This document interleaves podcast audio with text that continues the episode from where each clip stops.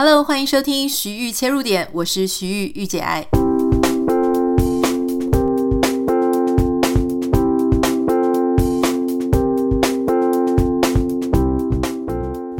Hello， 欢迎你收听今天的节目。今天的节目一开始呢，想要跟大家分享一个我觉得还蛮值得分享的一个私讯哦。这位网友呢，他其实蛮可爱的，之前呢他都很认真哦，像我们在这个 Podcast 上面啊，请大家回去做什么作业，去一个人旅行，然后去拍一些什么样的照片呢，他其实都很认真，一个女孩子哦，然后他都会很开心的跟我分享他的一些生活上的琐事。那最近他呢又这个私讯我，我觉得这个问题呢很想跟大家一起讨论一下。在听 podcast 的你也可以听听看，如果是你遇到这样子的情形哦，你会怎么做？他说 Hi Anita， 很犹豫要不要跟你说，但是我很想听你的想法。是这样的，我在一个日商公司上班哈。那日商公司呢，它对这个服装仪容的规定非常的严格。那我最近刚好想说新年要来换一个发型，所以呢我就去沙龙那边弄我的造型，结果不小心颜色染得太浅了，可是虽然说是浅，但其实还是一个棕色，就是综合色哈。那本来想说或许这个应该还好，不会被纠正，没有想到一到公司立刻被警告哈。那他就想说摸摸鼻子就把它染回来就好，结果呢他虽然想说染回来就好，没想到公司却反而变本加厉哦，不只要他写下反省书，甚至还要他拍照张贴出来，让公司把它当成不良示范给大家看。好，他当下他心里非常的火大，可是他还是很冷静的回复说，我当天就会把这个头发的颜色染回来，可是呢拍照是我的人权，我不会配合。好，他就说请问我这样子回复会不会太呛，很好奇如果我遇到这样子的话，我会怎么样回应或怎么样处理。而且他说顺带一提，他的工作其实不用见客人，他是做内勤的。哇，也就是说就算你是做内勤也是不行，好，就是管得很严格，好像我们在国中那个时候的一个法禁的感觉。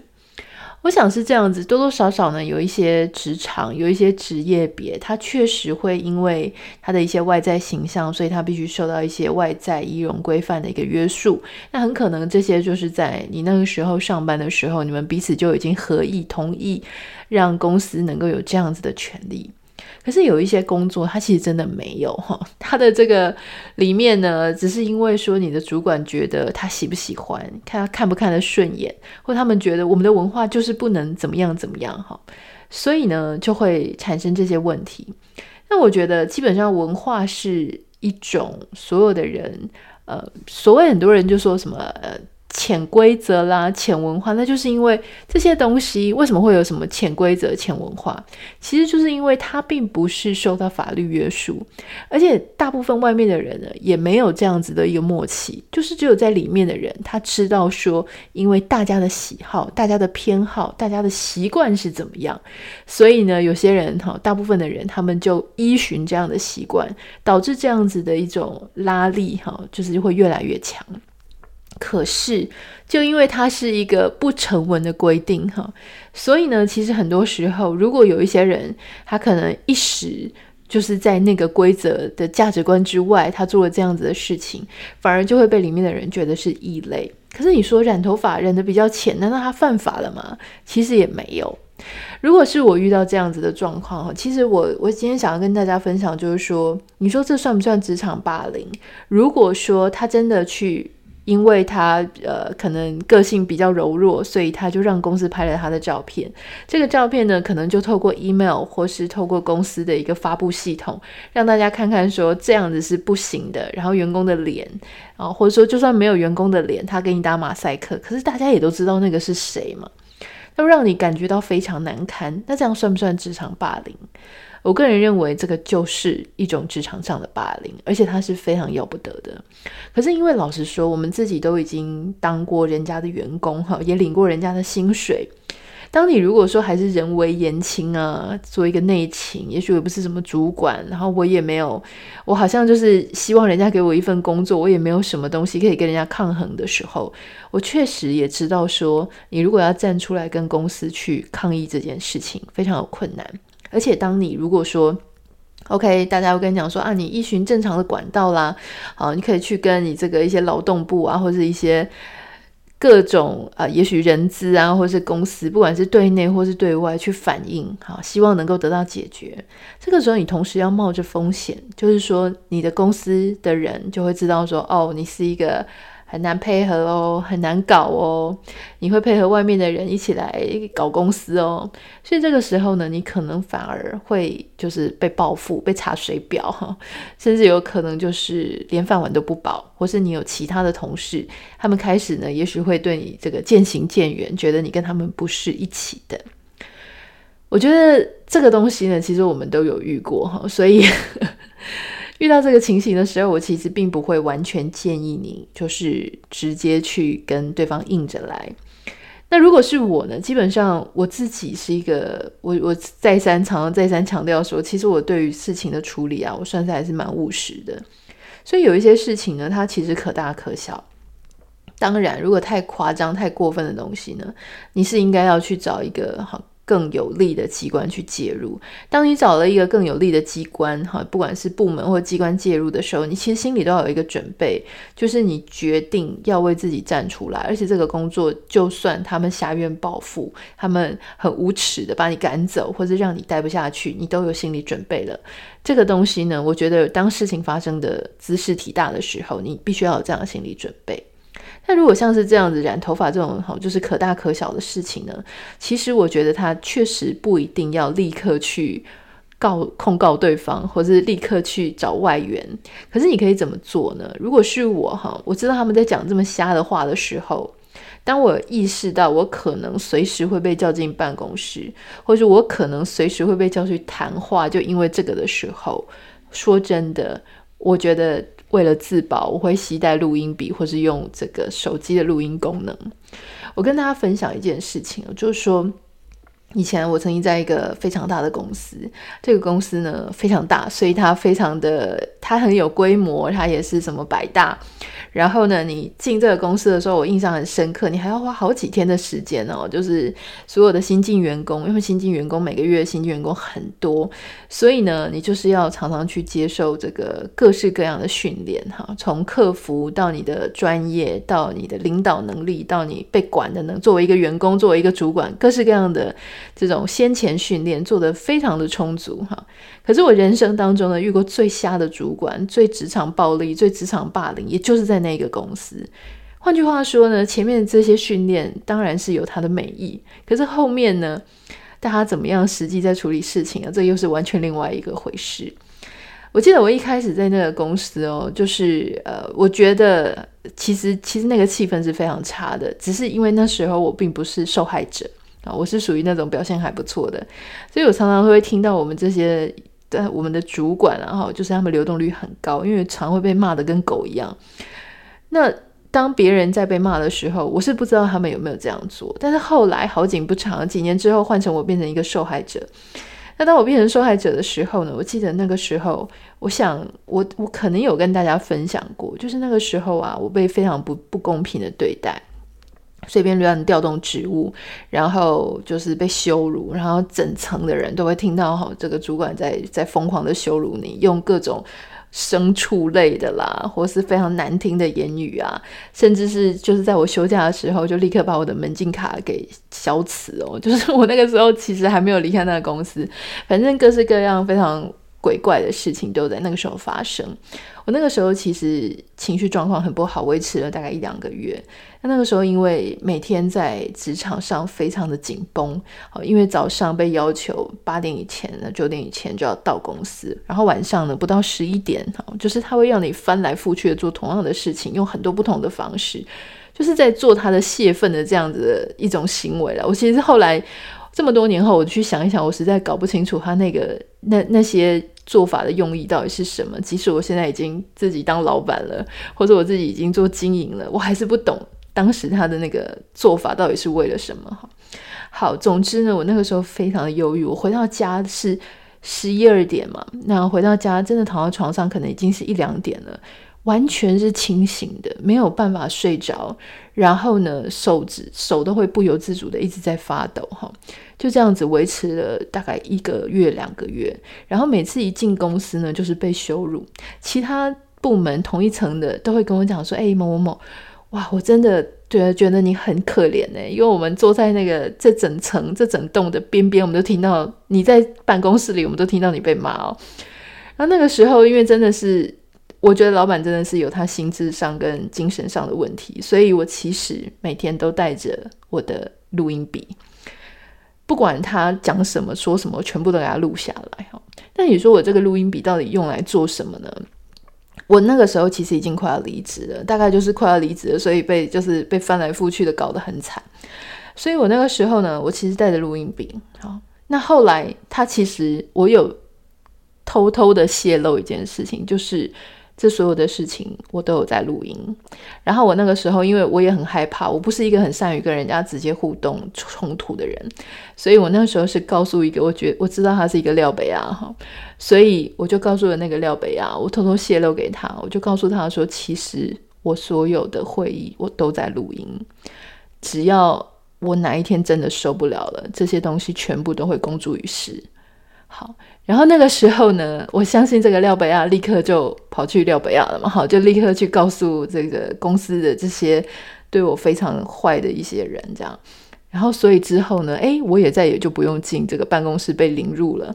但是还是他们就是会用其他的方法，可能叫你就不要进来了啊，或者怎么样的，做了很多事情。在那一个过程当中，我其实学习到一件事情，就是说有时候虽然政府的一些机构，比方说什么劳动局啊、劳动部啊、法务啊，这些东西它是可以帮你的，当你发生很严重的事情的时候，你确实可以那样做。可是当你发生一些不公不义，感觉没有大到严重到是犯法，它可能又不是对你性骚扰啦，也不是对你什么，但它就是对你非常的不公平的时候，你要稍微用一点点小小的聪明、小小的策略，你不一定要直接跟他对呛，但你身边总是有廖北亚那些很喜欢去跟主管打小报告的人，或是想一些方法让他知道说你不是完全耐他，无法动他，你只是选择还没有动它。所以老实说，你说职场一定要搞成这个样子吗？我知道在听我们 podcast 的听众里面有非常年轻的，然后也有非常资深的。非常资深的，我相信你们大概就知道我在说什么。如果你很幸运，你没有遇过一个你需要这样子，然后随时携带自己一些自我防卫的一些工具的话，我觉得你非常幸运。可是当你如果很不幸，你就是遇到一个很疯的，然后随时随地就是在职场里面用精神在凌辱你、在霸凌你的人的时候，你其实真的要学会一些自保的方法。以前我就有听过一个，我们也是一个妹妹，就是她当时很年轻，可能大概25、26岁而已，她进了一间小公司。你知道这种事情啊，不管是在大公司还是小公司，它都是会发生的。她就遇到一个老鸟，一个做行政职的那个女生。这个老鸟呢，她因为已经在那个公司大概10几年了，然后她就是那种在家里啊，就是他就常常讲话很浮夸，然后永远都要讲自己是最对的。所以当他遇到一个年轻的女孩子进来的时候呢，他就会拿出一种婆婆的脸色，就是我教你，我跟你讲，你这个是错的啦，你那个是怎么样的啦，他就一定要人家对他好言好语、好声好气。可是你知道现在的年轻这一代，大概20出头，这个他们其实比较在意就是把他自己的事情做好，他可能没有像当年可能6年级生啊，或是7年级出头那种，他们知道说在职场上我还是必须要低头，什么哥什么姐啊，讲话很好听。有些人的个性就不是这样嘛，特别是现在的年轻人，那他们也很努力，可是他嘴巴可能没有那么甜，就非常的不讨那一个行政人员的那一位大姐的爱戴哈。所以这个大姐呢就非常的刁难她，四处的刁难她，然后就给她非常多的排头吃。这个妹妹呢，她其实能力很不错，我后来还请她帮了很多忙。那她后来就也是忍气吞声的，然后等到她吞不了的时候，她就离职。如果是我会建议她你知道我会建议什么吗？我就会建议他直接有一天就跟他拍桌，直接跟他对骂。那那个人呢，他可能也会跟你拍桌对骂回去，可是在这种时候，这个其实也是一种霸凌嘛，对不对？就像你学校，你会被那些身材长得比较高大啊，或是比较想要欺负人家的那种，你会跟他同班。你在职场上，你就会遇到这样子的同事。那这种人他怕什么？他其实就是怕人家凶他，而且你如果越是让他，你越是捧他，你越是顺他的意，他就越不知道那个天花板在哪里。而且你要知道，这种人他不是所有的人他都欺负，他就是会欺负那一个看起来好欺负的，可能是特别菜的，可能是就是你会忍气吞声的哈。所以你知道他怕什么吗？我常常都讲说，就是你知道好人就是怕坏人，坏人就怕疯子。所以如果你是一个可以跟他一起，好，如果他在那边修理你的时候，你有一天就拍他桌子，跟他讲说你够了没，好，你为什么要这样，你就把一件事让他讲得哑口无言，他可能也是会不高兴。可是我跟你保证，他未来好，也许他讲话还是会酸你两句，说哎呀我不敢啊，我不敢再叫你做事啦，谁叫你脾气这么大。好，但是你不用理他，因为那个其实就是他有点认输了，就是他已经不知道，他自己知道应该要小心对付你了。所以我想这个事情啊，就是说很多时候我们在职场上，很多时候并没有办法真的像我们心中理想的这么公平公正。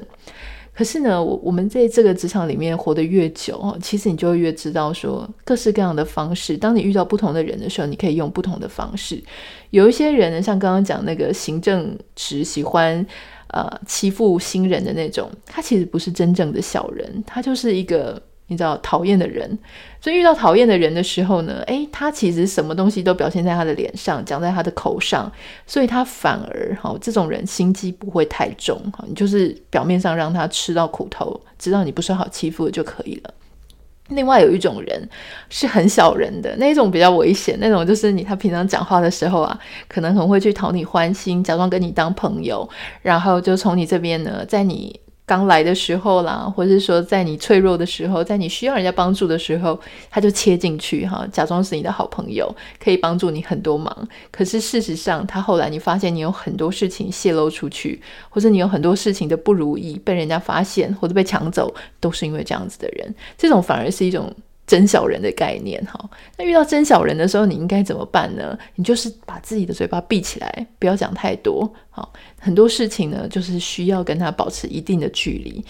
然后就会有一些朋友讲说，那我要不要把我的同事从我的脸书上面分开啊，或者说把他丢到某一个特定的群组让他看不到。我觉得这个是非常重要的。今天如果说你知道一开始我们去这个公司行号上班的时候，我们都会觉得说哇，同事就是朋友，所以同事就全部加到我们的脸书。可是后来你才会发现，同事真的不是朋友。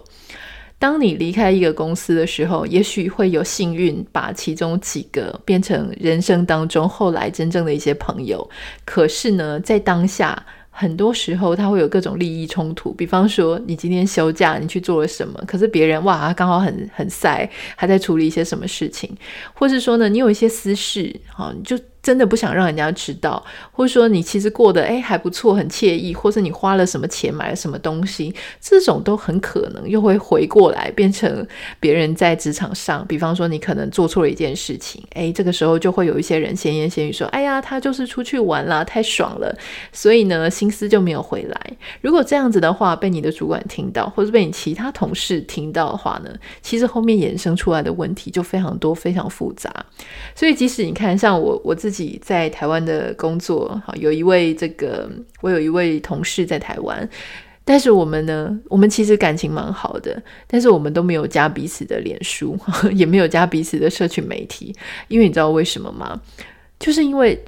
每一个人都需要有一些自己的空间，有些事情真的不要知道太多比较好，不要知道太多反而可以让你们之间共事的关系更好。所以其实我自己常常会有一些定期整理我自己的脸书的习惯，比方说有一些人啊，他就是我自己的同事或者我先生的同事，我有可能就把他们放在一个大部分的贴文他都看不到的一个群组里面。有一些时候呢是我的同业，